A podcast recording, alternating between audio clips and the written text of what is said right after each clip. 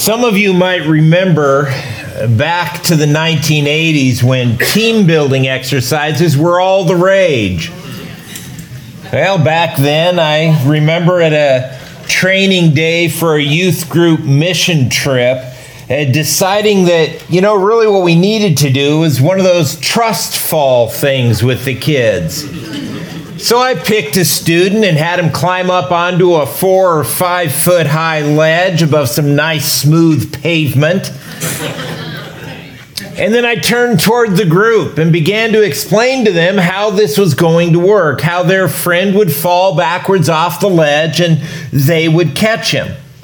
What I didn't realize is that while I was talking to the group and they were looking at me, that kid that I'd picked was up on the ledge with his back turned towards us, thinking that he should be doing what it was that I was describing as I described it. Trust was not built that day.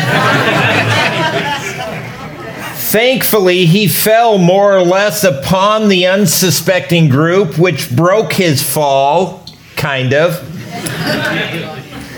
you know, not many of us have experienced a failed trust fall, thankfully, uh, but all of us have experienced putting our trust in someone only to be hit with disappointment and hurt, even anger when they fail us or even choose to betray us. Despite that often painful dynamic, though, understand this the Christian life, as it is portrayed in the scriptures, is a life that must be lived by faith and in relationship with others. Now, I'm not saying that we're to put our faith in people. Uh, that would be a shortcut to further disappointment, hurt, and anger. But we are to put our faith in God. And you know what? Living our life with our faith placed in the Lord is going to mean living a life in relationship with other people. It will mean being vulnerable and accessible and connected. And by the way, from the outside, that's going to look a lot like having faith in people. But because our faith is in God and not in other people, uh, we will end up enduring the inevitable disappointments that will come with far more grace and durability. You and I, uh, we have got to learn how to function from a foundation of, of faith. Uh, no less than four times in Scripture, in Habakkuk, in Romans, in Galatians, and again in Hebrews, uh, Scripture tells us that the righteous shall live by faith. And that, of course, is a lesson that we see Samuel learning in our passage this morning in 1 Samuel chapter 16. Uh, we're picking up right where we left off last week, as we always do. And so, will you do this? Grab your Bible, open to 1 Samuel chapter 16, and then will you stand? I'll read the passage, but I do encourage you to follow along. 1 Samuel 16, beginning in verse 1. It says, The Lord said to Samuel, How long are you going to mourn for Saul? Since I've rejected him as king over Israel. Fill your horn with oil and go. I'm sending you to Jesse of Bethlehem because I have selected for myself a king from his sons. Samuel asked, How can I go? Saul will hear about it and kill me. The Lord answered, Take a young cow with you and say, I've come to sacrifice to the Lord. And then invite Jesse to the sacrifice, and I will let you know what you are to do. You are to anoint for me the one I indicate to you. Samuel did what the Lord directed him and went to Bethlehem. When the elders of the town met him, they trembled and asked, Do you come in peace? In peace, he replied. I've come to sacrifice to the Lord. Consecrate yourselves and come with me to the sacrifice. Then he consecrated Jesse and his sons and invited them to the sacrifice. And when they arrived, Samuel saw Eliab, and he said, Certainly the Lord's anointed one is here before him. But the Lord said to Samuel, Do not look at his appearance or his stature, because I have rejected him. Humans do not see what the Lord sees, for humans see what is visible, but the Lord sees the heart. Jesse called, uh, called Abinadab and presented him to Samuel. The Lord hasn't chosen this one either, Samuel said. Then Jesse presented Shammah, but Samuel said, The Lord hasn't chosen this one either. After Jesse presented seven of his sons to him, Samuel told Jesse, The Lord hasn't chosen any of these. Samuel asked him, Are these all the sons you have? They're still the youngest, he answered, but right now he's tending the sheep. Samuel told Jesse, Send for him. We won't sit down to eat until he gets here. So Jesse sent for him. He had beautiful eyes and a healthy, handsome appearance. Then the Lord said, Anoint him, for he is the one. So Samuel took the horn of oil and anointed him in the presence of his brothers. And the Spirit of the Lord came powerfully on David from that day forward. Then Samuel set out and went to Ramah. Let's pray. Father, I ask that this morning, in the midst of this time, that you would speak to our hearts, that you would uh, give us the ability to comprehend your word and Lord, by hearing it and receiving it, Lord, that you would build faith into us. God, I pray that you would make use of this time. You'd bear fruit in our lives from it. God, that we would come out from here different than we came in. God, that we would be changed by the work of your Holy Spirit applying your word to our lives. God, work in this time. We ask it in Jesus' name. Amen. You can be seated. Well, if you remember, the prophet Samuel was the one who had anointed Saul, making him that very first king over Israel. And even though Israel's demand to have a king was a rejection that Samuel had taken rather personally, eh, yet because he loved the people, he loved his nation, he had he had to have hoped and prayed that Saul would have done well. And Saul did have potential. He was a successful warrior. He looked like a king, and at times it seemed like, well, Saul just might do okay. But as we've seen, Saul refused to submit himself to the Lord. He would not respond to Samuel's rebukes, and he would not repent and confess his sin. So, as we saw at the end of chapter 15, God rejected Saul as king over Israel. And Samuel mourned. He mourned. He grieved this failure. He was disappointed. He was hurt. He was angry. And then we read in verse 1 of chapter 16 uh, that the Lord said to Samuel, How long are you going to mourn for Saul since I've rejected him as king over Israel? He really was mourning. This was no small thing for him. Uh, and understand, there is nothing wrong with feeling hurt when you experience something hurtful. Actually, it's a sign of health. If you don't ever feel any emotional pain, you're not healthy. Either that or you're living in such utter isolation, either physically or emotionally, uh, that, that you just are not able to feel any hurt because no one is able to reach you to hurt you. Let me tell you this that is not how God wants us to live. Now, feeling pain is not the goal, okay? And, and that's not where this process is supposed to come to its end. And so if you find yourself uh, stuck in that place of being hurt, then here's what needs to happen. You've got to ask the Lord to help you move forward. to resume that, that walk of faith, trusting Him enough to engage in relationship with others. Uh, learning how to leave your hurt behind and exchange it instead for hope. Here's how that works we have to take our hurt to Jesus.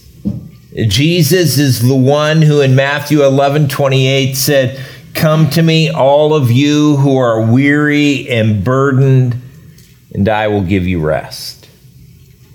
As the psalmist reminds us in Psalm 147, verse 3, it is the Lord who heals the brokenhearted and who bandages their wounds.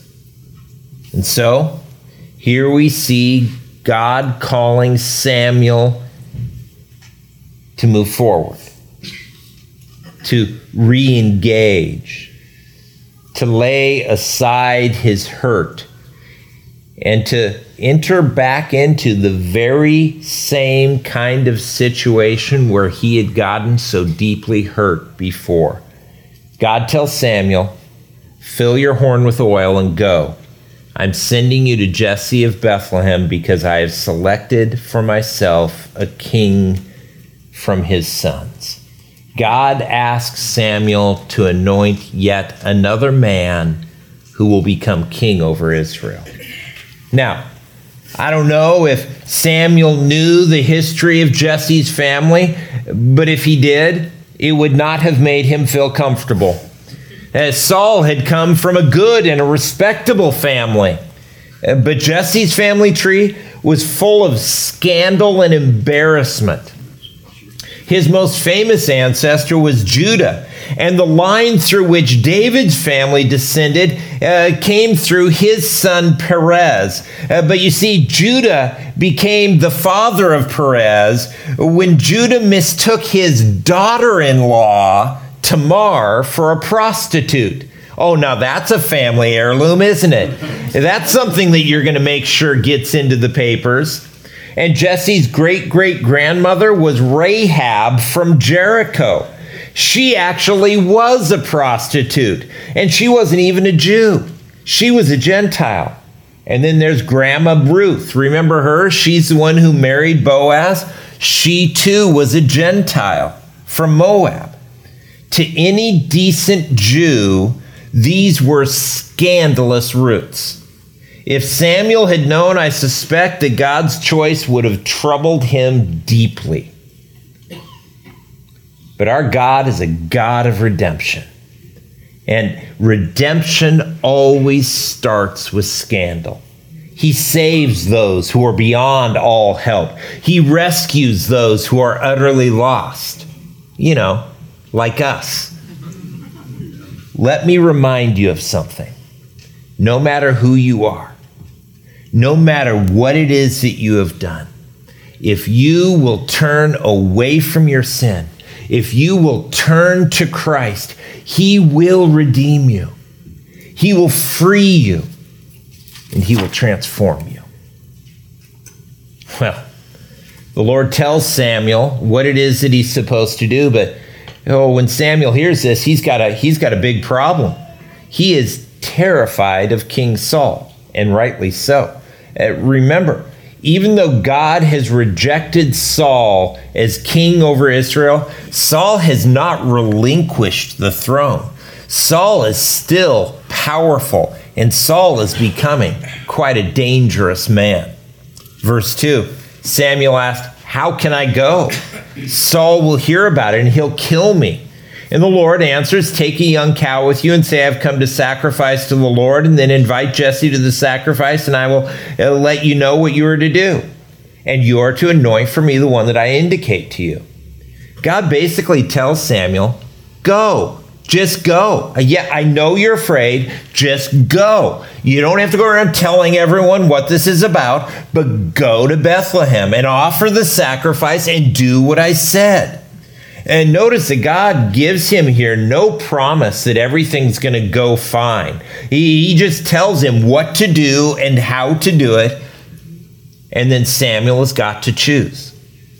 He's got to choose, regardless of the danger, regardless of uh, what Saul might think or do. Samuel has to choose. Is he going to trust God?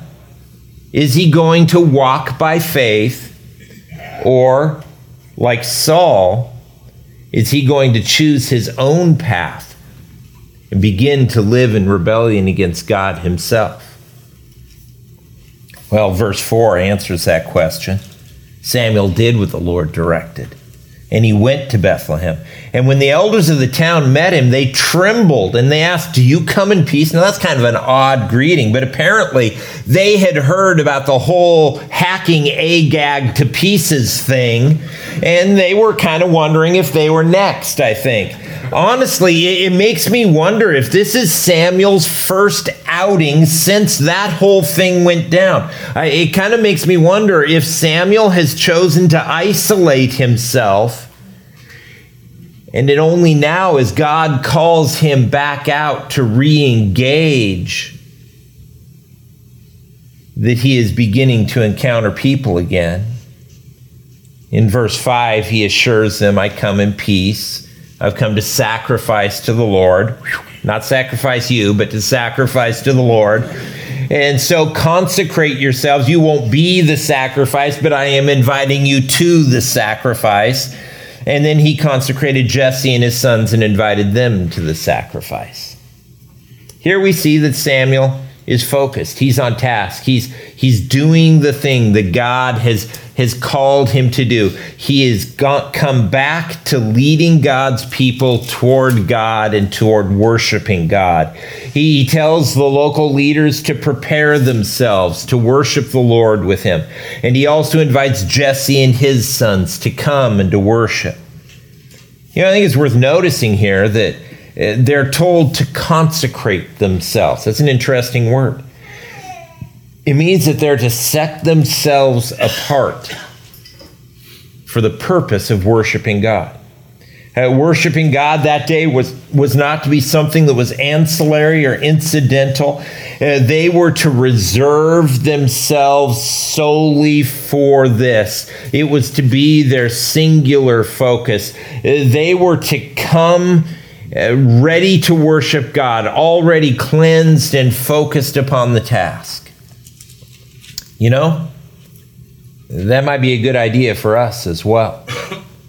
I wonder how it would impact our Sunday morning worship experience if if we came prepared if, if we came ready to worship the Savior, or ready to hear from the Lord. And I get it. There are days when it feels like just victory to get here. Uh, a few of you dads, your wives are at the retreat. You came in this morning. I heard one of the guys making reference to a thousand yard empty stare. Some of the dads came in this morning just kind of catatonic. They looked like they hadn't slept since maybe Thursday night. And I, I, get it. There are there are times just getting here is, is all that you can manage. And if there aren't any fights in the car, eh, that's a miracle in and of itself. And yet, I wonder how it might change things if we became determined not just to get showered and dressed before we come to church, and I do appreciate that, especially the dressing part. But if we became determined to prepare ourselves, to take some time before we got here, or even when we've gotten here, to focus our minds, to remind ourselves what we're here for, to confess our sin and be assured of His forgiveness and His cleansing, to clear our hearts of all the stuff that we're burdened with. I wonder if we would do that, how much more we would receive in this time, how much less we would miss from what the Lord desires to do in this time. You know, really, there's only one way to find out. Well, verse 6 they arrived, and Samuel sees Eliab, and he says, Oh, man, that's got to be him. Certainly the Lord's anointed one is here before him. No, but the Lord says to Samuel, Don't look at his appearance or his stature, because I've rejected him. Humans do not see what the Lord sees, for humans see what is visible, but the Lord sees the heart. And so the next son comes, uh, Benadab, and is presented, and the Lord tells Samuel, I haven't chosen him. Next comes Shammah, uh, but the Lord uh, hasn't chosen this one either. One by one, they all come until seven of them have been presented and rejected, each time the Lord telling Samuel, No, this isn't the one that I've chosen. You know, I can't really criticize Samuel for, for looking at the eldest, for looking at Eliab and then the others, thinking, well, this has got to be the one. Uh, you can be assured that, that Samuel was expecting God to pick someone who would replace Saul as king immediately. And that would mean that this person would need to be a grown man, a warrior. But it wasn't God's plan to replace Saul immediately. And so the Lord tells Samuel, listen, I'm looking at something that you cannot see. Uh, you look at their appearance, at their, uh, their physical stature, their demeanor, even maybe their actions or their reputation. But the Lord says, Listen, I'm looking at something that you can't see. I'm looking at their heart. But don't for a moment here misunderstand what it is that the Lord is saying. God is not saying that he would pick the next king of Israel uh, who would be a good guy uh, unlike that bad apple Saul.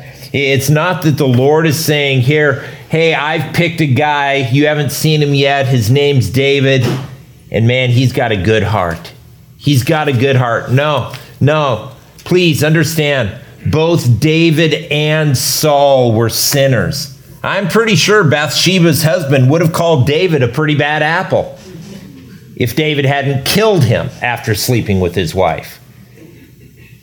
By the way, it's true of all of us. Every one of us is a sinner. And not just all of us, but every leader that we might look to. Every pastor has clay feet.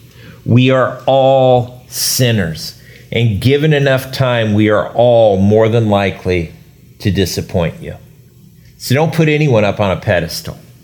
Don't make any man your hero, especially someone that you don't really know and who you aren't actually living life with.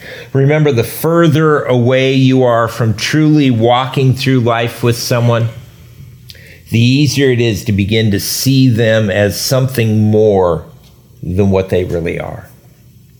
What Jeremiah 17 9 says is true of all of us, David included.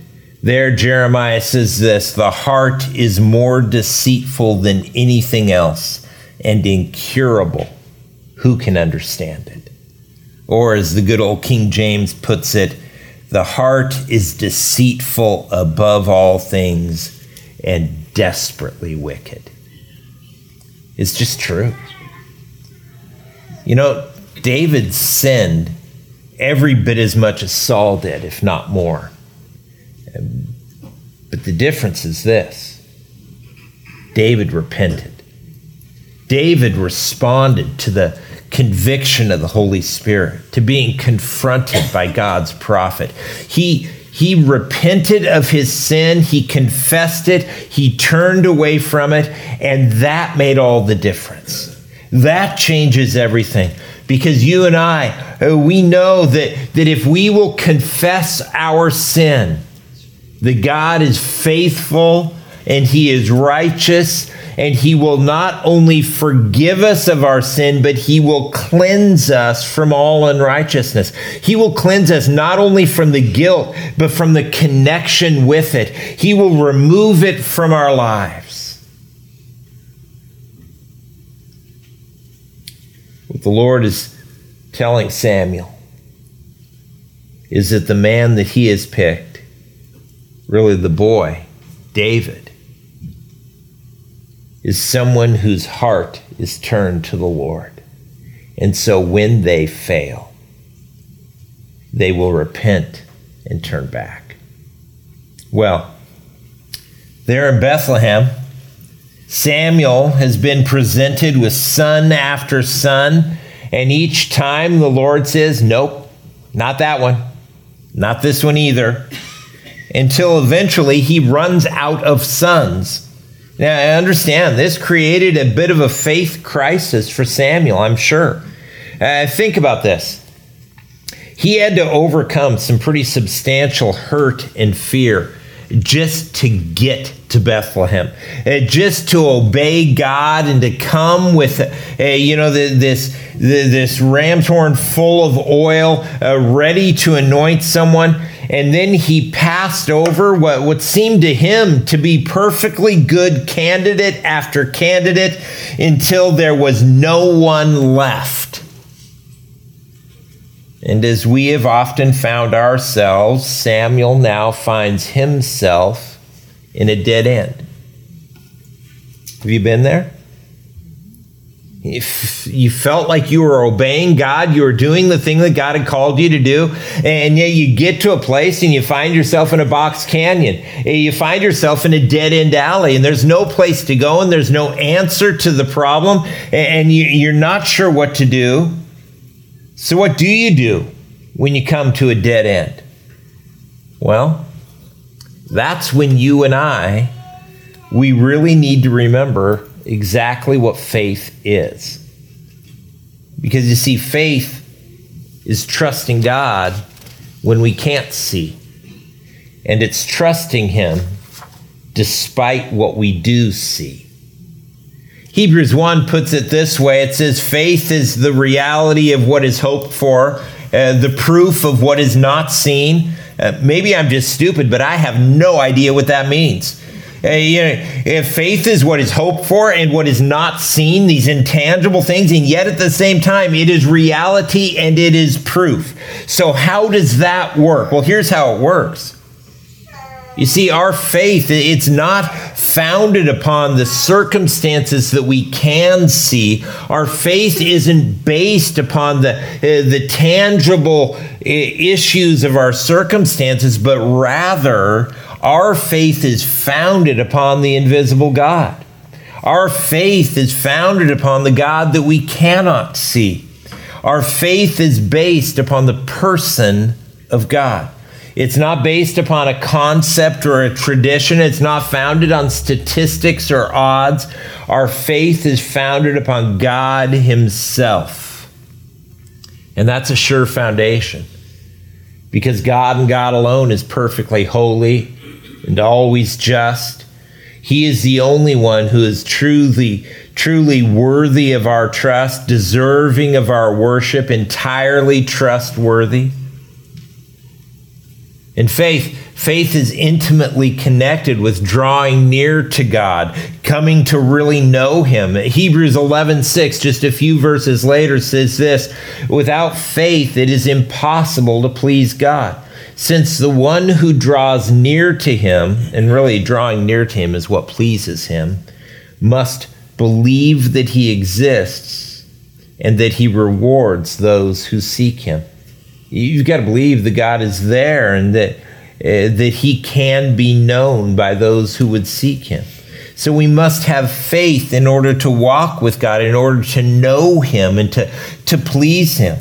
And, but that makes me ask this if we lack faith, uh, then what are we to do then? How is it are we to then get faith? Well, Romans chapter 10, verse 17 tells us this faith comes from what is heard, and what is heard comes through the message about Christ. So you and I, if we want to gain faith, if we want to grow in faith, eh, we do that as we hear the word of God. Now, I don't mean in some sort of magical sense, like reading an incantation and becoming enchanted by it, but rather as we hear the word of God, as we receive it as truth, as we read it or hear it read, as we hear it taught, as we accept and embrace the truths that it presents, as we submit ourselves and our living to the word of God, we will grow in faith. Do you lack faith? Then get into the word. Marinate yourself in it soak in it. Uh, don't just uh, don't just expose yourself to the word to check a box uh, but rather do whatever you can to get the word of god into you. And your faith will grow. You will begin to see life differently because you will begin to see your circumstances through the lens of the Word of God. You'll begin to know what it means to walk by faith, not by sight. You'll begin to choose to obey God even when circumstances argue against it. Eh, you'll begin to trust God, even when you don't see or understand what it is that He's doing in your life. You'll begin to worship Him. Even before you come to that part of the story where God brings all those loose ends together and ties them up all neatly. You see, faith is trusting God, even when you do not yet see his solution to your situation. That's where Samuel was. He was supposed to anoint a son of Jesse. In great fear, he came, and despite the, the, the threat of Saul, he came despite his own inner angst over anointing yet another king over Israel. He came trusting, believing the Lord that one of the sons of Jesse would be the one who would be anointed as the next king of Israel. And yet, as they came before him one by one, God said no to each of them. So Samuel asks the obvious question Do you have any other sons?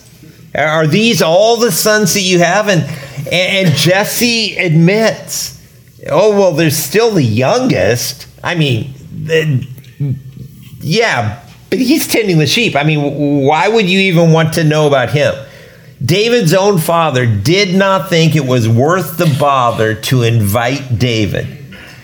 God's prophet had specifically asked him for all of his sons. Yet Jesse still does not include David.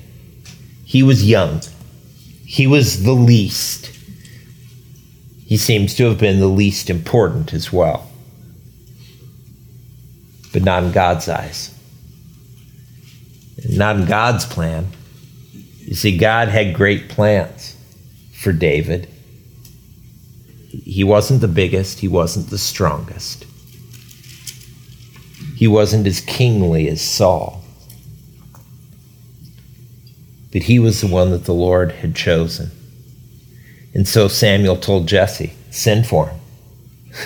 We're not moving forward until you do. We're not going to sit down to eat until he gets here. Now, this is a family with eight brothers. Delaying dinner is a big deal. And Samuel knows, he knows where the leverage is. It's like, well, we're not eating. No, no one eats anything until David is with us.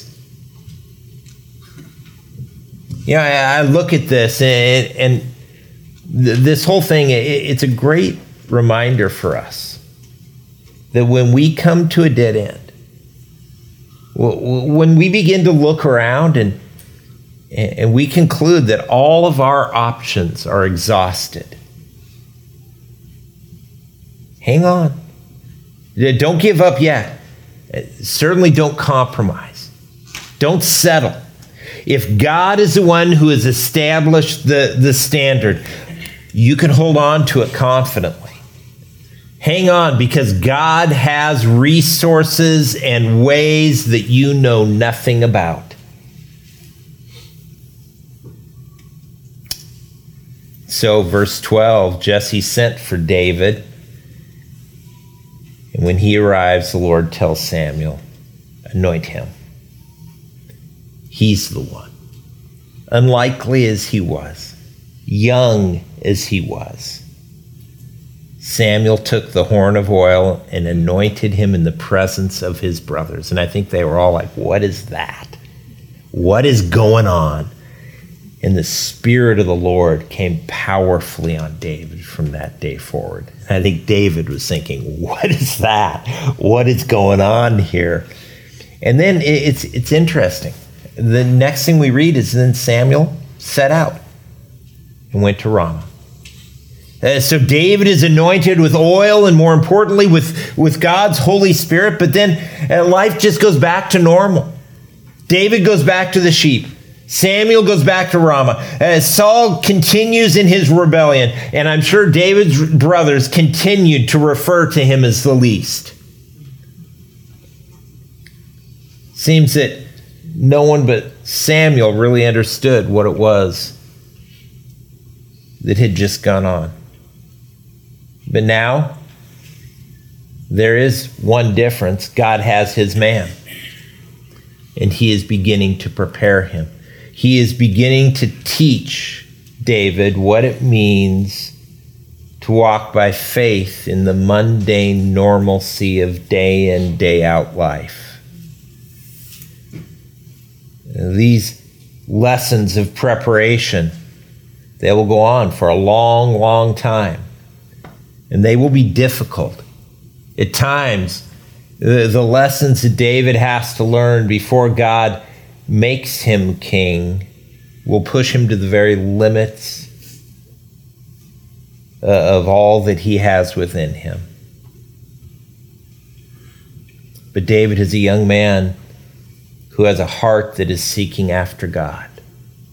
And so David will continue to pursue he will continue to draw near to God. He will continue to walk in faith. He will continue, even when he f- has failed, to turn back to the Lord. He'll confess his sin. He'll receive forgiveness. And he will continue to learn to walk by faith. And so should we.